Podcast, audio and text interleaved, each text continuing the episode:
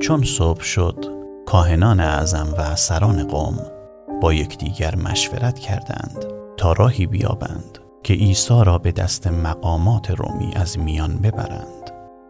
پس عیسی را دست بسته به پیلاتوس، فرماندار رومی، تحویل دادند.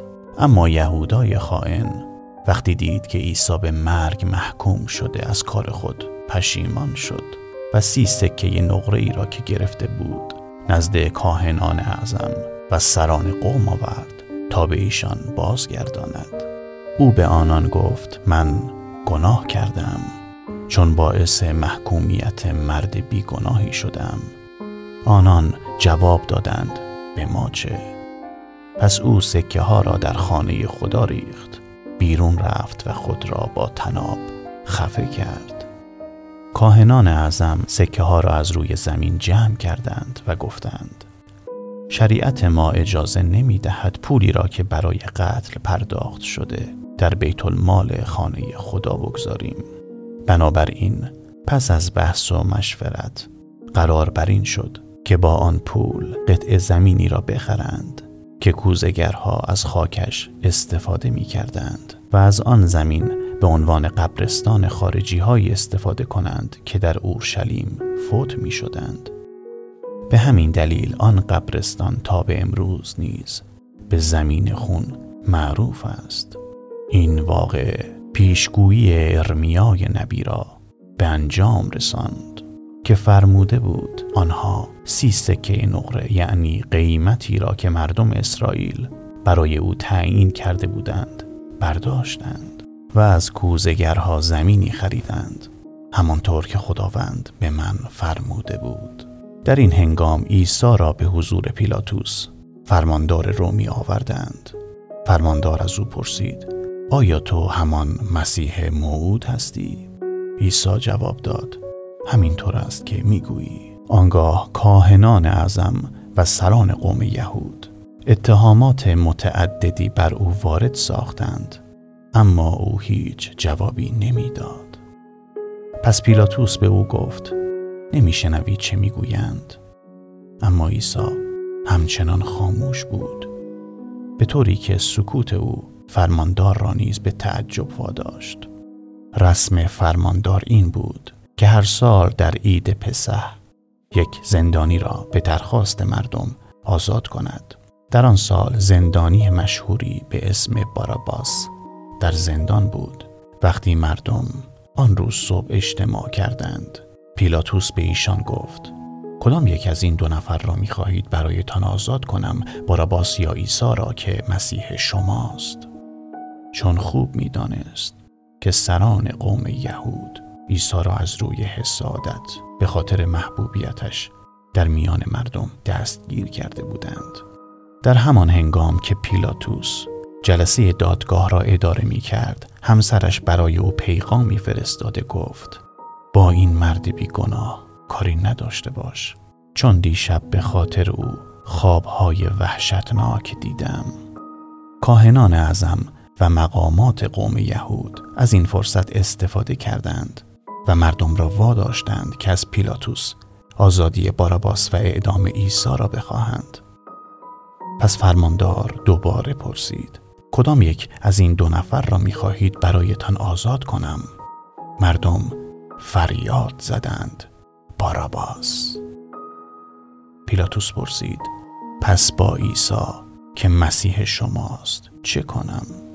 مردم یک صدا فریاد زدند: مصلوبش کن. پیلاتوس پرسید: چرا؟ مگر چه گناهی کرده؟ ولی باز فریاد زدند: اعدامش کن، اعدامش کن. وقتی پیلاتوس دید که دیگر فایده ای ندارد و حتی ممکن است شورشی به پا شود، دستور داد کاسه آبی حاضر کردند و در مقابل چشمان مردم دستهای خود را شست و گفت: من از خون این مرد بری هستم. هر اتفاقی بیفتد شما مسئولید. جمعیت فریاد زدند: خونش به گردن ما و فرزندان ما باشد. پس پیلاتوس باراباس را برای ایشان آزاد کرد. سپس به سربازان دستور داد عیسی را شلاق بزنند و بعد او را بر روی صلیب اعدام کنند. سربازان ابتدا عیسی را به حیات کاخ فرماندار بردند و تمام سربازان دیگر را به دور او جمع کردند. سپس لباس او را درآوردند و شنل ارغوانی رنگی بر دوش او انداختند و تاجی از خارهای بلند درست کردند و بر سرش گذاشتند و یک چوب به نشانه عصای سلطنت به دست راست او دادند و پیش او تعظیم می کردند و با ریشخند می گفتند درود بر پادشاه یهود. پس از آن به صورتش آب دهان انداختند و چوب را از دستش گرفتند بر سرش زدند. پس از اینکه از مسخره کردن او خسته شدند، شنل را از دوشش برداشته لباس خودش را به او پوشانیدند و او را بردند تا اعدام کنند. در راه به مردی از اهالی قیروان واقع در شمال آفریقا برخوردند که اسمش شمعون بود. او را وادار کردند صلیب عیسی را دنبال او ببرد. وقتی به محلی به نام جلجتا به معنای جمجمه سر رسیدند، سربازان به او شرابی مخلوط به مواد مخدر دادند تا درد را احساس نکند، اما وقتی آن را چشید نخواست بنوشد. سربازان پس از مصلوب کردن او بر سر تقسیم لباسهایش قرعه انداختند. سپس همانجا در اطراف صلیب به تماشای جان دادن او نشستند. این نوشته را نیز بالای سر او بر صلیب نصب کردند: این است عیسی پادشاه یهود. همان صبح دو دزد را نیز در دو طرف او دار زدند. هر کس از آنجا رد می شد سرش را تکان می داد و با ریشخند می گفت تو که می خواستی خانه خدا را خراب کنی و در عرض 3 روز باز بسازی، اگر واقعا فرزند خدایی از صلیب پایین بیا و خودت را نجات بده. کاهنان اعظم و سران قوم نیز او را مسخره کرده می گفتند دیگران را نجات می داد ولی نمی تواند خود را نجات دهد. تو که ادعا می کردی پادشاه یهود هستی، چرا از صلیب پایین نمی آیی تا به تو ایمان آوریم؟ تو که می گفتی به خدا توکل داری و فرزند او هستی، پس چرا خدا نجاتت نمی دهد؟ حتی آن دو دوست هم به او دشنام می دادند. آن روز از ظهر تا بعد از ظهر تمام دنیا تاریک شد. در آن هنگام عیسی فریاد زده گفت خدای من چرا مرا تنها گذاشته ای؟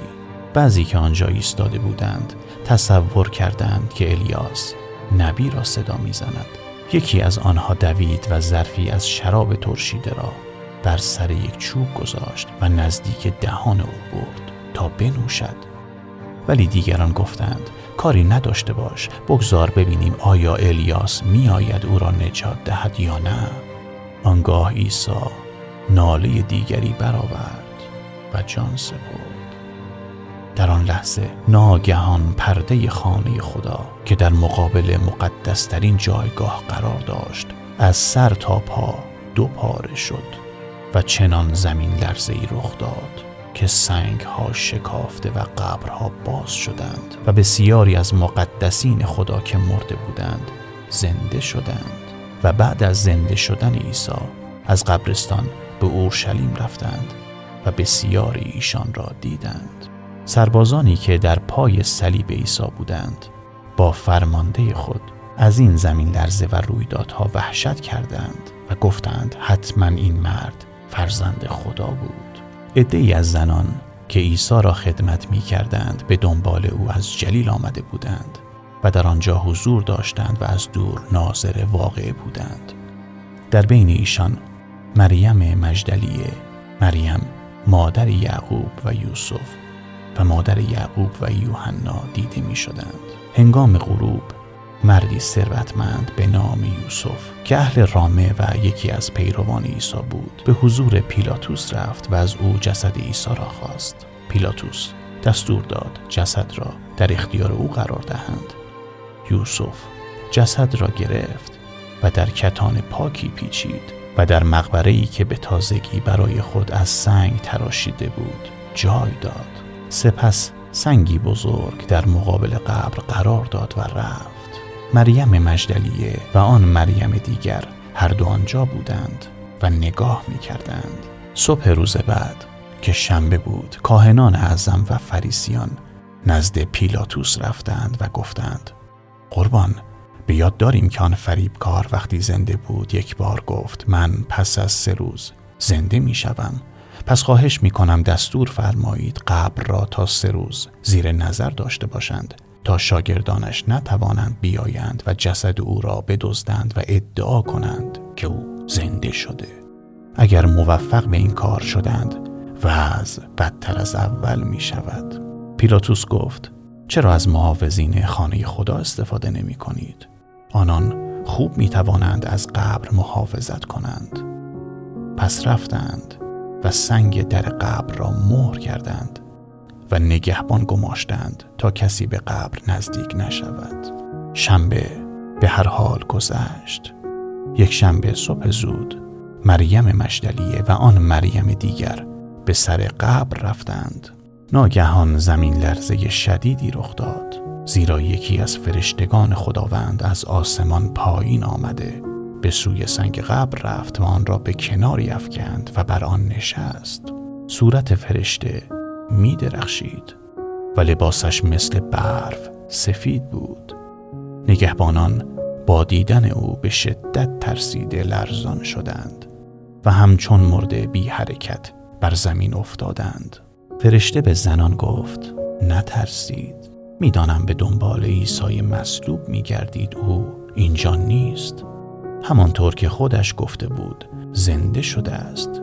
جلو بیایید و جایی که جسد او را گذاشته بودید به چشم خود ببینید و حالا زود رفته به شاگردانش بگویید که او زنده شده است و به جلیل میآید تا ایشان را در آنجا ببیند. فراموش نکنید این پیغام را به آنان برسانید. زنان با عجله از قبر خارج شدند و در حالی که هم می ترسیدند و هم خوشحال بودند فوری به سراغ شاگردان رفتند تا پیغام فرشته را به ایشان بدهند. در همان حال که می دویدند ناگهان عیسی را در مقابل خود دیدند. او گفت: سلام. زنها به پاهای او افتادند و او را پرستش کردند. عیسی به ایشان فرمود: نترسید، بروید به برادران من بگویید که هرچه زودتر به جلیل بروند تا مرا در آنجا ببینند. زنان هنوز به شهر نرسیده بودند که چند نگهبان از سر قبر خود را به شهر رساندند و به کاهنان اعظم جریان را گفتند. تمام سران قوم یهود جمع شدند و تصمیم گرفتند به نگهبانان رشوه بدهند تا بگویند وقتی که در خواب بودند شاگردان عیسی جسد او را شبانه دزدیدند. در ضمن به نگهبانان گفتند اگر این موضوع به گوش فرماندار برسد ما جوابش را خواهیم داد. نگهبانان رشوه را گرفتند و خبر دروغ را شایع کردند، به طوری که هنوز هم که هنوز است یهودیان این قصه را باور می کنند. پس 11 شاگرد عیسی به جلیل رفتند و بر کوهی که عیسی گفته بود گرد آمدند. وقتی عیسی را در آنجا دیدند او را پرستش کردند، ولی بعضی از ایشان شک داشتند که او همان عیسی باشد. آنگاه عیسی جلو آمد و به ایشان فرمود: تمام اختیارات آسمان و زمین به من داده شده، پس بروید و تمام قومها را شاگرد من سازید و ایشان را به اسم پدر، پسر و روح القدس غسل تعمید دهید و به ایشان تعلیم دهید که تمام دستوراتی را که به شما داده‌ام اطاعت کنند. مطمئن باشید هر جا که بروید، حتی دورترین نقطه دنیا باشد، من همیشه همراه شما هستم.